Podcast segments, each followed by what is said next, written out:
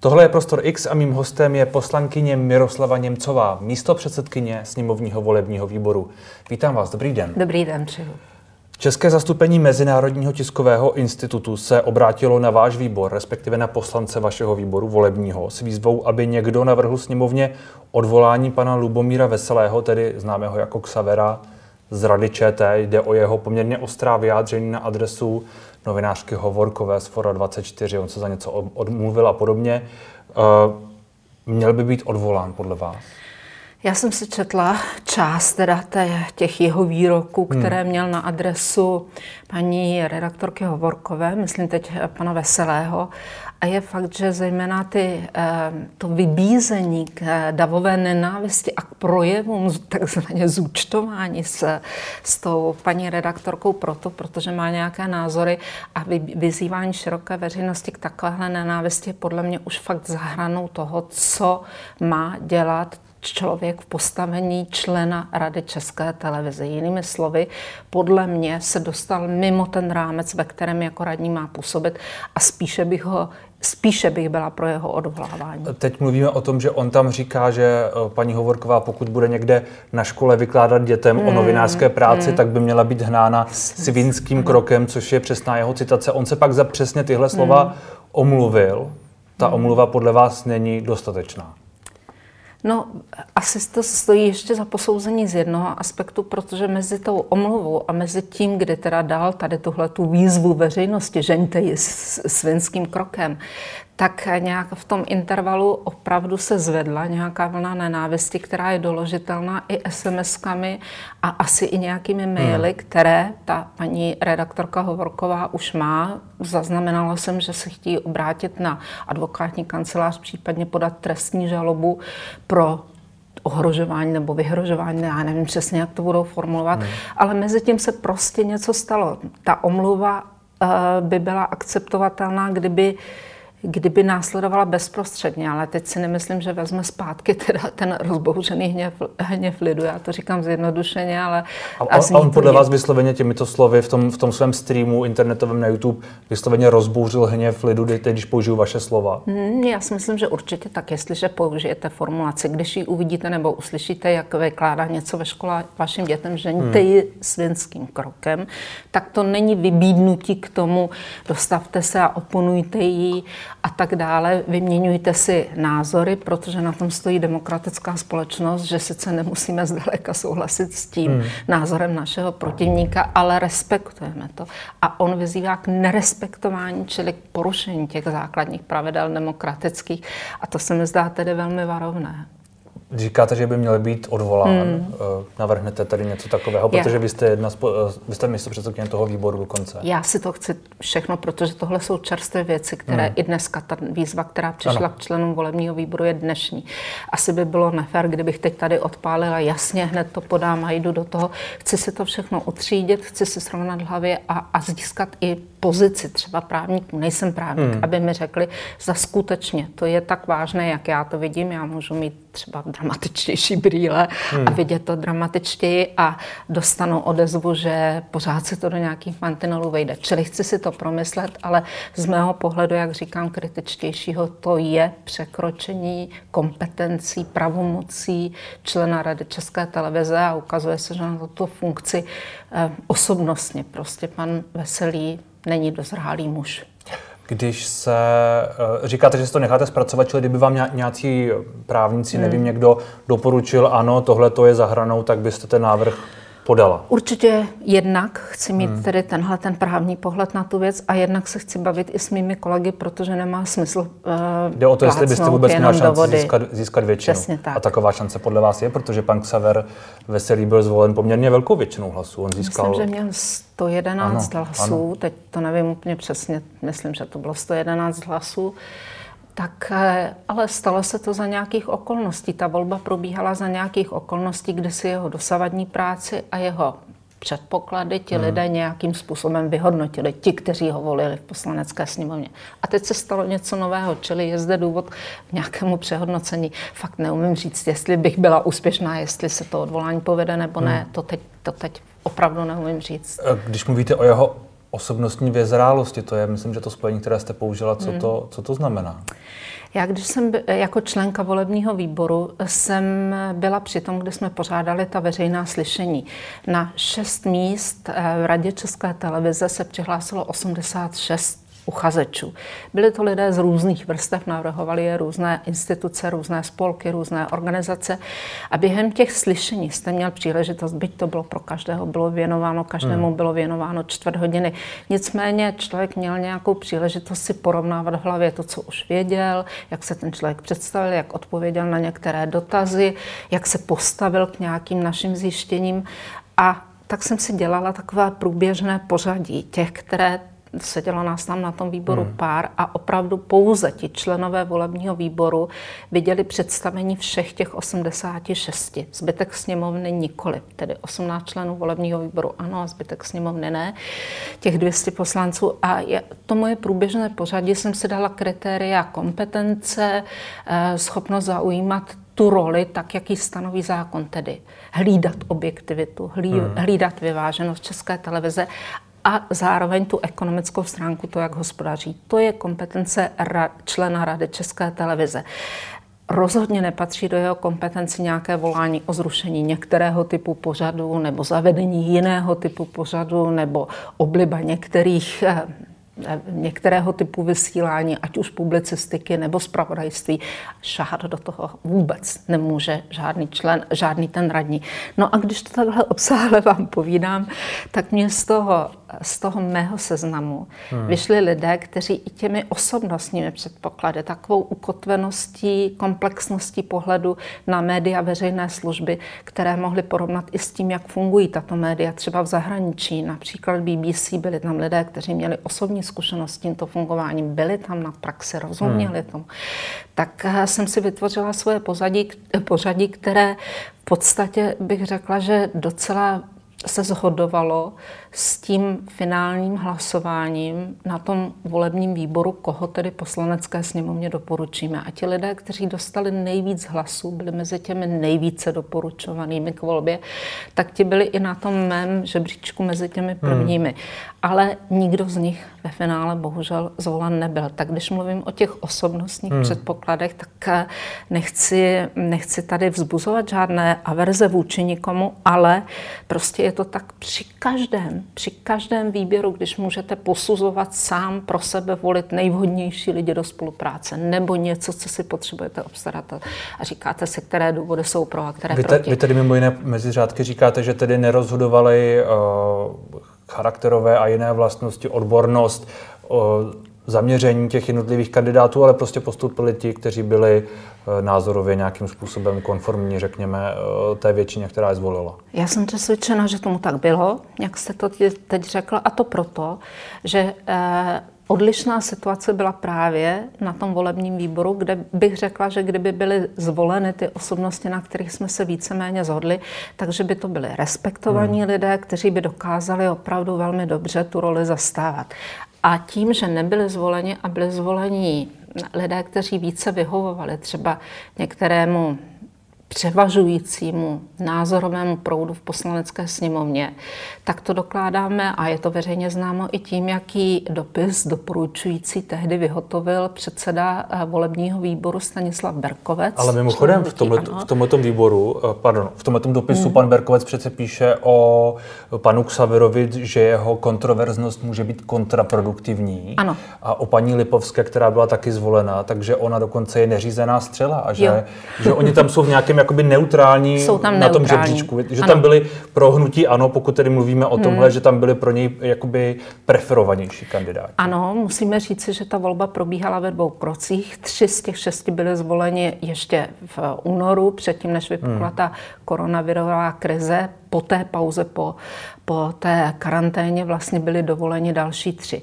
A nikdo z těch šesti nebyl ten, kteří byli v těch, nebo který, eh, nikdo z těch šesti eh, nebyl z těch, kteří by tomu, tomu mm, dopisu Stanislava Berkovce vadili. Oni byli hmm. třeba neutrální, anebo naopak to byli ti jako koně, když to řeknu takhle, tyhle hmm. ty koně do té stáje své chceme, ale nikdo tam nebyl z těch, které označili jako, že ty hmm. jsou prohnutí, ano, nevýhodní, protože by s nimi nedrželi, to zjednoduším basu, protože by neplnili ty úkoly tak, jak oni si představí. Takže tu... nikdo z toho, hmm. pozit, z toho seznamu, které on, Berkovec, dal jako s ryzem minusovým znamínkem, se dál nedostal, přestože měl nejlepší hodnocení na výboru volebním. A jsou tu nějaké z vašeho důvodu už teď hmatatelné argumenty, důkazy pro to, že o, tu jde o to nějakým způsobem pomoct, třeba jak vy naznačujete hnutí ano v tom vidění světa a podobně? No tak tam to bylo, u každého toho radního tam bylo, bude, Eh, buď, bylo tam několik jako důležitých já to, já, já tomu rozumím, ale už, už, už za sebou máme nějaká jednání Rady ČT. Zatím dvě, jsou, myslím. Tu, jsou tu nějaké rozhovory, nějaké, nějaké výzvy hmm. od, od paní Lipovské, její uh, poradní asistentka, řekněme hmm. velmi. Paní Bobošíková říká, že by byla pro odvolání některých, hmm. ně, některých radních. Pan, pan, pan Xaver řekl, řekl v jednom rozhovoru, že se mu nelíbí otázky Václava Moravce. Jsou tu nějaké podobné náznaky z vašeho pohledu? A No tak tohle, co vy říkáte, třeba to odvolávání některého typu pořadu, to opravdu radní nemá do toho, co mluvit, do, eh, tak tam už bych viděla, že nějaký náznak na to trochu ujařmit tu hmm. českou televizi, aby třeba pořady, které vyloženě jim nevyhovují, ať už jsou to publicistické, spravodajské, které jsou třeba kritičtější proti jejich nutí, anebo to může být i, i ten pozvolný takové to vaření žáby, pomalejší, že eh, tu televizi budou stavět do, eh, českou televizi tedy budou stavět do pozice dávejte si ale velmi dobrý pozor, protože jestli překročíte nějakou pomyslnou mez a nepůjdete nám trochu víc na ruku, tak s vámi zatočíme. Tohle to si může ta česká televize přečíst, může pro sebe takhle přeložit, může tam dojít k nějaké autocenzuře, můžou, můžou se snažit, byť to nebude třeba cílené, zvát více jejich lidí, dávat hmm. jim větší prostor a tak dále. Něco, čeho si běžný divák ani nevšimne, ale bude to Na druhou stranu, vy, vy jste sama řekla, že je důležité, že role radního je mimo jiné ta objektivita a hmm. nezávislost. Hmm. A když pan, uh, pan Xaver mimo jiné tedy mluví o otázkách Václava Moravce, tak přece všude asi v těch pořadech je nějaký prostor pro kritiku. Není vlastně tohle trochu možná i, neříkám přímo z vaší strany, ale pokud někdo kritizuje tu volbu, hmm. takže mu prostě vadí, že ti lidé pan Xaver a Veselý a paní Lipovská jsou třeba víc kritičtí k české televizi? Ne, to třeba v, mých, v mém pohledu vůbec nebylo. Já jsem se naopak většiny těch kandidátů při tom veřejném slyšení ptala na to, co považují za nedostatky české televize, co považují za její přednosti. Vůbec mi nevadilo, když řekl něco kritického, protože neexistuje, neexistuje ani médium veřejné služby soukromé, jakékoliv jiná oblast lidské činnosti, která by fungovala stoprocentně. No a Tohle to mi vůbec nevadí. Když pan, pan Veselý tedy říká, že se mu nelíbí nějakým způsobem, jak třeba otázky Václava Moravce vypadají, nebo že mu vadí, to mi tu řekl v rozhovoru, že uh, Newsroom ČT a 168 vytváří příběhy ve svých reportážích a tak trochu jakoby tak jsem to aspoň pochopil, si upravují tu realitu pro to, aby do toho příběhu, který v té reportáži chtějí říct, kriticky třeba k panu Xaverovi, zapadl. Není to prostě legitimní kritika. Uh. Já si myslím, že má být ta česká televize pod dohledem od toho ti radní jsou, mají hmm. kontrolovat tedy to, zda je objektivní a zda je vyvážená. Jestliže tam zhledají něco, co je varovným signálem, že se nepočíná objektivně nebo vyváženě, jistě, že s tím musí výjít ven a jistě, že to mají kritizovat, mají na to upozorňovat a mají chtít nápravu. To tež, pokud jde o hospodaření.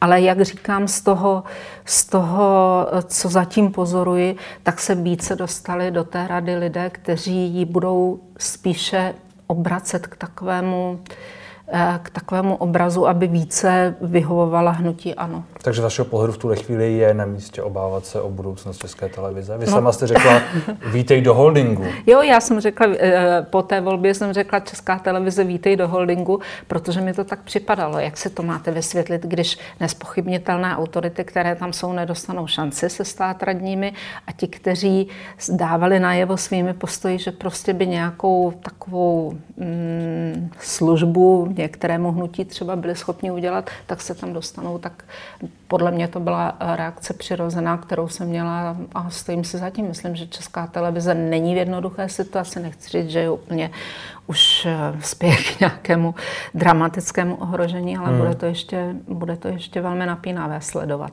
A co tedy uh, může teď uh, poslanci třeba udělat hmm. pro to, aby to dopadlo jinak, kromě té volby radních? Nebo možná právě tou volbou radních, tak. protože ostatně budou se volit další radní ještě do konce volebního období.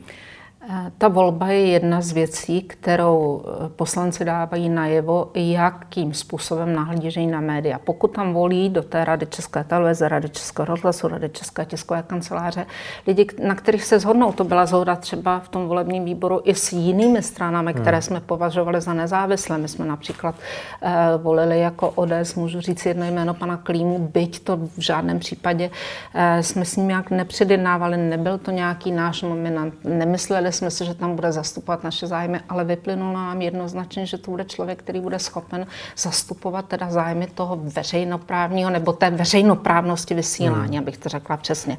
Takže volbu mají poslanci, potom máme prostor nějak se zevrubněji podívat na to, co se děje uvnitř rady a uvnitř České televize prostřednictvím dvou zpráv, které povinně musíme schvalovat. To je zpráva o hospodaření hmm. a zpráva o činnosti jak rozhlasu, tak televize. Tam se vždycky otevírá debata debata na to, co, co je dobře a co není dobře. Když se, když se vrátím zpátky, vy jste teď zmínila pana Klímu, kterého tedy podporovala hmm. ODS.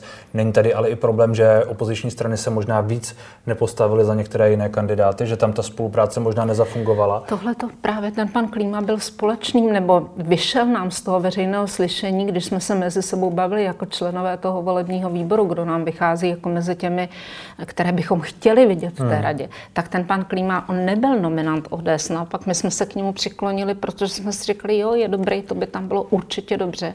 A myslím, že možná má blíž k Pirátům, já to ani neskoumám, v podstatě to nemám jak doložit, ale zhodli jsme se na opoziční strany v, té, v tom volebním výboru a myslím, že tam byly tehdy i, i včetně některých poslanců hnutí ANO, řekli, ano, klíma jednička bezvadně, určitě jdeme za ním, vždyť on na tom volebním výboru dostal nejvíce hlasů, takže hmm. tam musely být i ty hlasy té současné koalice, ať už jenom z hnutí ANO nebo, nebo sociálních demokratů, a nebo jejich podporovatelů komunistů. Myslíte, že poslanci hnutí ANO, kteří třeba hlasovali víc podle odbornosti v rámci mm. výboru, pak hlasovali jinak na plénu?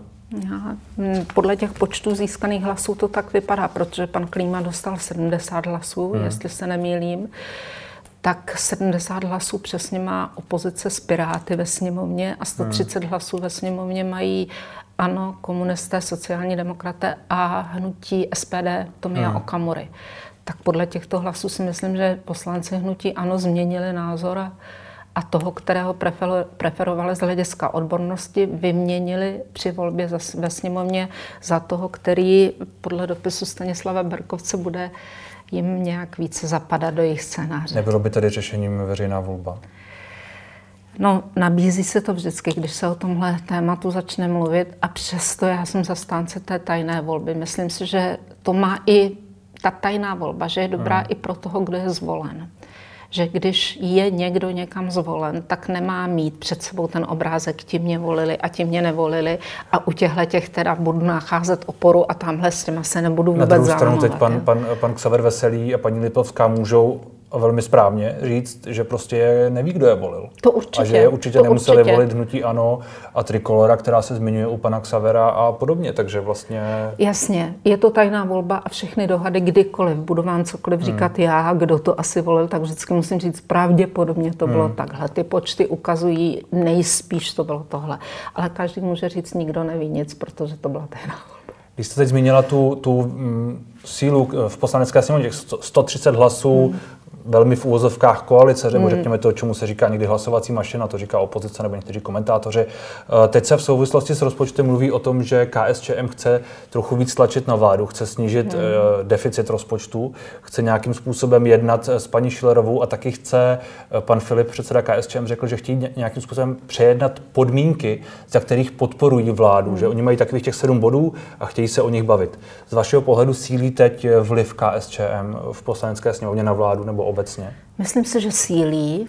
Eh, sílí, protože vláda si je vědoma, že bez jejich podpory v mnoha věcech nebude vůbec úspěšná. Hmm. Třeba ministrině Šilerová šla na tu schůzku do centrály komunistické strany aby požádala o podporu toho nového 500 miliardového schodku, přičemž hmm. ten její původní schodek plánovaný na rok 2020, schvalovaný v závěru minulého roku, byl minus 40 miliard. V době v polovině toho eh, té karanténní doby byl zvýšen na 300 miliard a teď přichází s půl bilionem.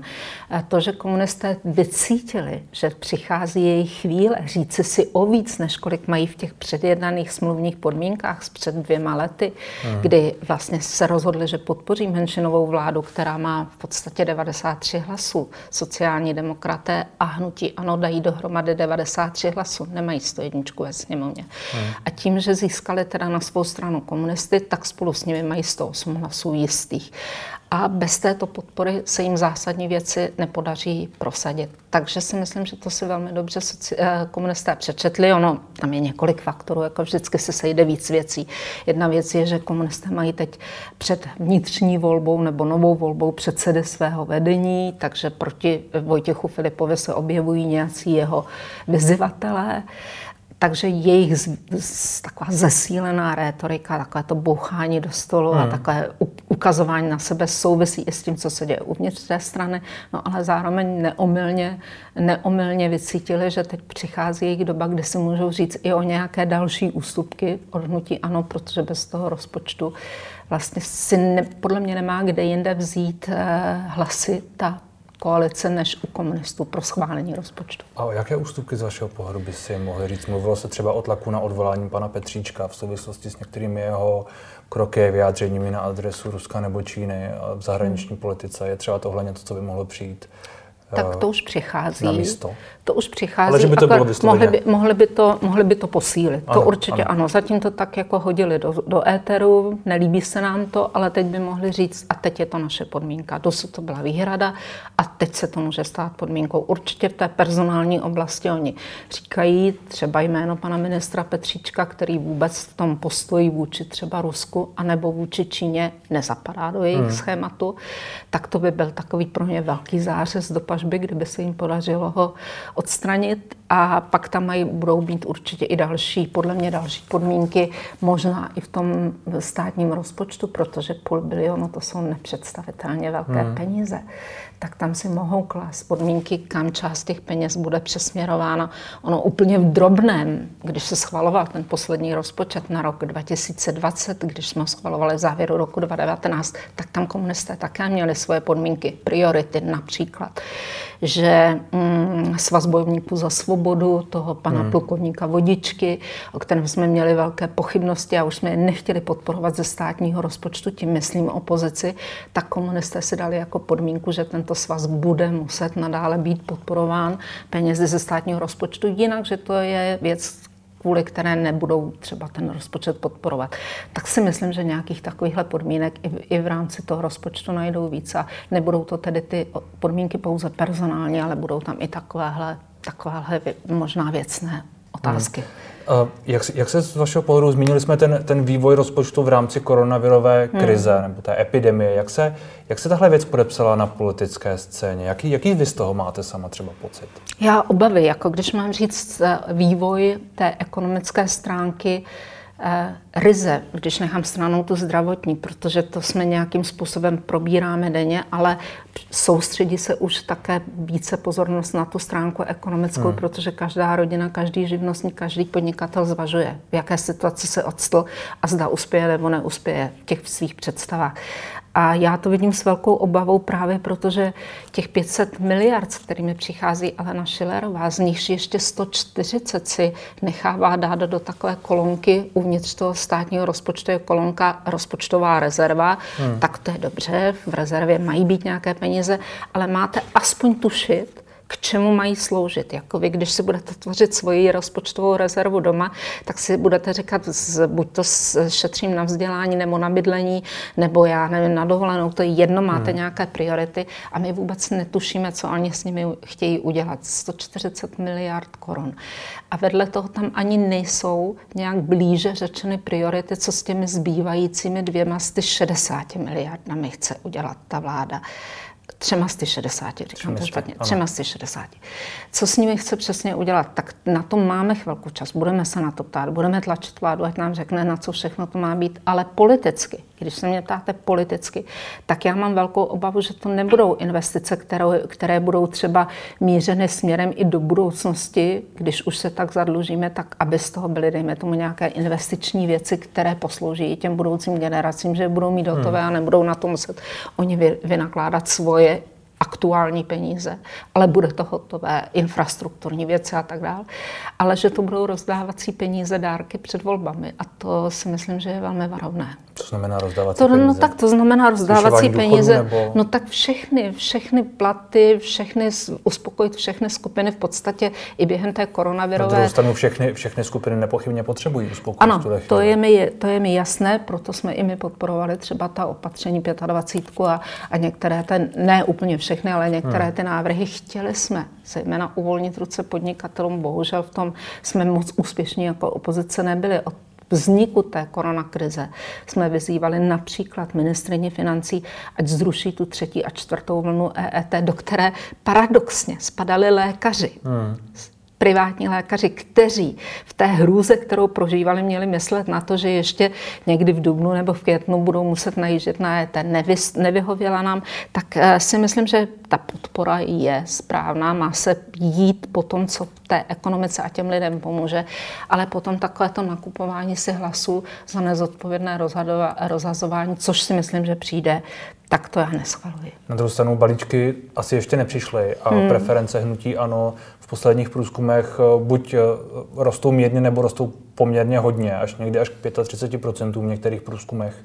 Neukazuje se, že vlastně, na rozdíl od opozice, eh, hmm. slušelo by se říct, ODS, hmm. ale zejména těch menších stran, není to prostě tak, že, že hnutí ano tuhletu, tuhletu krizi využilo ve svůj prospěch. Prostě možná to zvládlo dobře, vláda to zvládla dobře a občana to teď oceňují? To si myslím, že určitě ta první část, kdy fakt byla ta režie v rukou vlády a byla denně na obrazovách, když se podíváme do světa, tak skoro všechny vlády, protože byly tím aktérem a pokud vyloženě neselhali, neudělali třeba hmm. něco kriticky špatně, tak se jejich popularita zvedla nebo snížila. Ale ten kámen, který padne, nebo ta kosa, která padne na kámen, přijde až teď, protože tu první část, dejme tomu tu zdravotní, máme nějaký, uzavíráme, rozvolňujeme a teď budou přicházet ty účty. Takže já myslím, že na jakékoliv hodnocení, ať už teda té práce opozice nebo vlády, eh, eh, nebo vládní koalice je ještě brzy. Myslíte, že eh, až se víc projeví ty ekonomické dopady třeba právě na jednotlivých lidech, na jejich hmm. peněženkách, na nezaměstnanosti a podobně, takže to může ubrat preferencím vládní stran a třeba posílit opozici v tom, že uvidí nějakou alternativu nebo podobně? Já si myslím, že tohle hraje vždycky ve volbách velkou roli, ta ekonomická pozice jednotlivých rodin a jednotlivých občanů. Vzpomínám si na ty krizové roky 2008, 2009, 2010, hmm. jak dramaticky to bylo, jakou dramatickou to mělo váhu, tohleto uvažování během těch voleb a jak se přesouvaly volební hlasy. Takže e, spíš to není jako vzlížení k nějaké spáse, k záchraně, je na nás, abychom taky něco rozumného nabídli. Ale... A u toho se zastavím. Hmm. Aktivisté z milionu chvilek vás hmm. vyzývají, vyzývají opoziční strany, aby přišli s nějakým plánem, jak vyhrát příští volby, jak, jak eh, porazit hnutí ano, asi mimo jiné, ale taky co prostě nabídnout lidem, jakou alternativu nabídnout lidem. Co by, co by měla opozice nabídnout? Co jim může nabídnout? Jak vy, jak vy tohle můžete vyslyšet? No, já, to, já jsem to už teď poslouchala docela, už jsem nad tím kroutila hlavou, ne, že bych nesouhlasila s tím, že je potřeba změna v České republice, ale trochu mi vadilo ten akcent, jako ta opozice je neschopná a málo toho udělala, tak proč nedělá něco víc? A chyběla mi tam ta teze, kterou musí každý, když, když se probírá parlamentním systémem, musí říct, a co, co, co jako může udělat v situaci, kde 130 hlasů proti 70, kdybyste měl sebe geniálnější nápad, tak ta matematika sněmovní je dramaticky nevýhodná. Co můžeme udělat? Si myslím, že je to, co jsme už udělali a k tomu tedy také vyzývá ten milion chvilek a jako by se neohlídl a nepodíval se, že už to funguje. K nějakému propojování těch stran a snažit se spolu synchronizovat nebo dávat dohromady ty síly. Zatím to vidíme někde v krajích, před krajskými Kraj... volbami. Je to dost? No ale tohle to už bylo před senátními volbami hmm. před dvěma lety senátní volby před dvěma lety probíhaly, alespoň když řeknu příklad z mého volebního kraje z Vysočiny, kde byly dva tehdy senátní obvody, Havlíčko, Brodsko a Třebíčsko. A domluvili jsme se tam ty některé demokratické strany, že postavíme jednoho společného kandidáta a nebudeme tříštit cíly. A skutečně tak, jak jsme je postavili ty dva, tak oba dva uspěli a v tom senátu se objevili. Čili já si myslím, že ta cesta, že i ty opoziční strany, byť jsou oslabené, takže to nevzdali. Není to tak, že nic nedělají a vzdychají a naříkají si, že jim tamhle to mm, mají málo sil nebo nemají málo sil, ale že něco fakt efektivně dělají. A ta efektivní dělání se promítlo, když se podíváte přesně do toho složení Senátu, tak si myslím, že tam ten výsledek je docela vidět. A když eh, Mikuláš Minář říká, chceme vidět plán na ten další rok nebo, nebo kolik to je do sněmovních voleb a možná právě chtějí hmm. slyšet to, co se teď děje v krajích, to, co se dělo v Senátu, hmm. prostě přijde i před volbami a ODS, starostové, TOP 09, nevím kdo, všichni se spojíme a půjdeme jako jeden muž. Eh, je tohle reálné třeba? Já si myslím, že se nějaká jednání vedou už i směrem k těm krajům. Sám jste o tom mluvil, že už hmm. se ty strany jako si testují mezi sebou, jak jsou opravdu schopné si porozumět. Ani já třeba, když se dívám na sněmovní praxi, tak nevidím velké programové rozdíly mezi například ODS, mezi TOP 09, mezi hnutím starostů nebo i mezi lidovců. Jistě, že tam no. nějaké rozdíly nalezneme. Zrovna mezi ODS a TOP 09 starosty tam třeba pozice k Evropské unii. Mm, já myslím, že to je takové kliše, které se objevuje pořád, že nás štěpí pozice k Evropské TOP 09 je třeba pro přijetí eura. No dobře, Br- ale brzké. sama, to je sama asi si je věd... zásadní. Ne? Jo, to ano, v tomhle se odlišujeme, ale není to ten krok, který by nám neumožnil spolupracovat. Hmm. Tak si myslím, že jsou to věci, když jsem mluvila o tom, že v něčem více si rozumíme a v hmm. něčem méně, tak se mně zdá, z toho pozorování, jak spolu hlasujeme, jak spolu jednáme ve sněmovně, co jsme schopni přijmout jako kompromis navzájem, abychom se podpořili, že tam úplně nepřekročitelné bariéry nejsou. Tak v tomto ohledu mám takovou naději, že snad nějaká bližší spolupráce možná je, ale rozhodně není nic uzavřeného směrem k těm takzvaně velkým parlamentním volbám příštím roce. Jak říkám, teď je asi taková ta dobrá doba hmm. otestovat si, jak ty strany tu spolupráci fakt myslí vážně, které na tom víc záleží, které míně, na čem jsou schopni dohodnout. Ale m, mm, není tam pasivita v tomto ohledu. Věříte tomu, že eh, za ten rok a něco při těch velkých volbách eh, budete třeba vy skládat vládu? A pokud by se podařilo se domluvit a jít společně, tak si myslím, tam, jde, tam jsou dvě věci. Eh, které je potřeba každému, kdo analyzuje to, jestli je dobrý krok se spojit, anebo jestli to je už nějaká spronevěra programovým tezím a já nevím, ehm, kdo si kde s kým minulosti ublížil a tudíž hmm. teď spolu nemohou jít. Tak eh, jedna věc je sčítání jenom toho volebního výsledku, to znamená sečít ta procenta, která třeba ty strany teď aktuálně v průzkumech mají a říct si, a to bude náš součet. To není pravda, to bude jiné. Ale nějaký odrazový můstek to je a důležitý je ten přepočet na mandáty, hmm. protože ten větší subjekt opravdu teda má šanci získat více mandátů. A z tohoto pohledu bych vůbec nevylučovala, že je možné, abychom sestavovali příští vládu. Věřím v to. Chtěla byste v té vládě být? Takhle daleko jsem fakt se vůbec na své fungování nepodívala. Budete vůbec v těch hmm. volbách ještě kandidovat? Já budu teď kandidovat v podzimních volbách do Senátu. Hmm. A docela jsem to dlouho zvažovala, jestli je to správný nebo to není správný krok. A pak právě proto, že to úplně jiné klima v Senátu, jiné složení, eh, mi dává prostor pro to dělat tu práci, která mi přijde smysluplnější, protože ve sněmovně, ať se snažím, sebe snažím, tak hlasování zamázne všechno, všechno, co já si myslím, že by bylo dobře. Minulý týden hlasování i o tom, že eh, poděkujeme Tchajvanu za bezplatnou pomoc v době koronaviru, že nám poslali ochranné pomůcky, tak eh, ta opozice navrhla toto poděkování a a vládní koalice to smetla, tak mě to hmm. tam docela i deprimuje. Proto jsem se rozhodla, že si myslím, že spojovat ty síly tam, kde to potom ten účinek může být silnější v tom Senátu, tak jsem se rozhodla jít do Senátu. To bylo moje teď zatím poslední rozhodnutí. A tam vidíte větší, větší budoucnost? Tam větší, vidím větší, větší uh, smysl, smysl. Jako, protože člověk nemůže jít jenom od porážky k porážce. Musí také někde vidět, že to přináší efekt, že to má smysl a ten Senát se mi zdá daleko silnější komora v tom, co pro mě bylo celoživotním tématem ochrana těch demokratických principů, eh, dbání na to, abychom byli suverénní zemí, aby ne, nikdo nám nediktoval, aby si Čína nediktovala, odkud kam až smíme, aby se Rusko neměřilo. Co pro to všechno může se nadělat? Může hodně. Ten jeho Kromě toho, hlas, že pan Vystrčil možná pojede nad Chajvan. Což... Ten jeho hlas byl eh, senátní vůbec jako existence Senátu hmm. a jeho síla byla docela spochybňována. Vždyť ona to je jen taková druhá komora, něco řekne sněmovna ji stejně přehlasuje. Ale všímám si toho, že právě v posledních dvou, třech letech se to uvažování o Senátu zvolna, neřeknu rapidně a razantně a dramaticky, ale zvolna mění a v těch lidech, kterým záleží na tom, aby ta země skutečně stála na dobrých principech, té dobré demokratické zprávě hmm. země, tak ti vidí v tom Senátu šance. Pro mě tohle to byla motivace. A nebyla by ještě větší smysl jít ještě o stupínek výš na tu nejvyšší eh, funkci? Teď, teď jsem vám řekla, že jsem se rozhodla pro krok, který je teď nejblíž a dává hmm. mi smysl a fakt věřím tomu, že to fakt smysl má. Nejenom pro to, co si tomu, představuji. Tomu já rozumím, ale t- tam se jestli... A dál se, ne, dál se teď nedívám. A zvažovala byste to?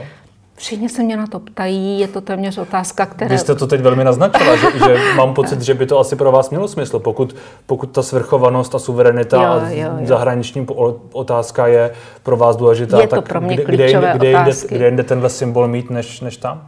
Nepřipravuju se na tu funkci nějak systematicky, nechci to uzavřít ani slovem ne nikdy, ale ne, a zároveň nemám ráda takové ty hmm. vymlouvací věty, nikdy neříkej nikdy.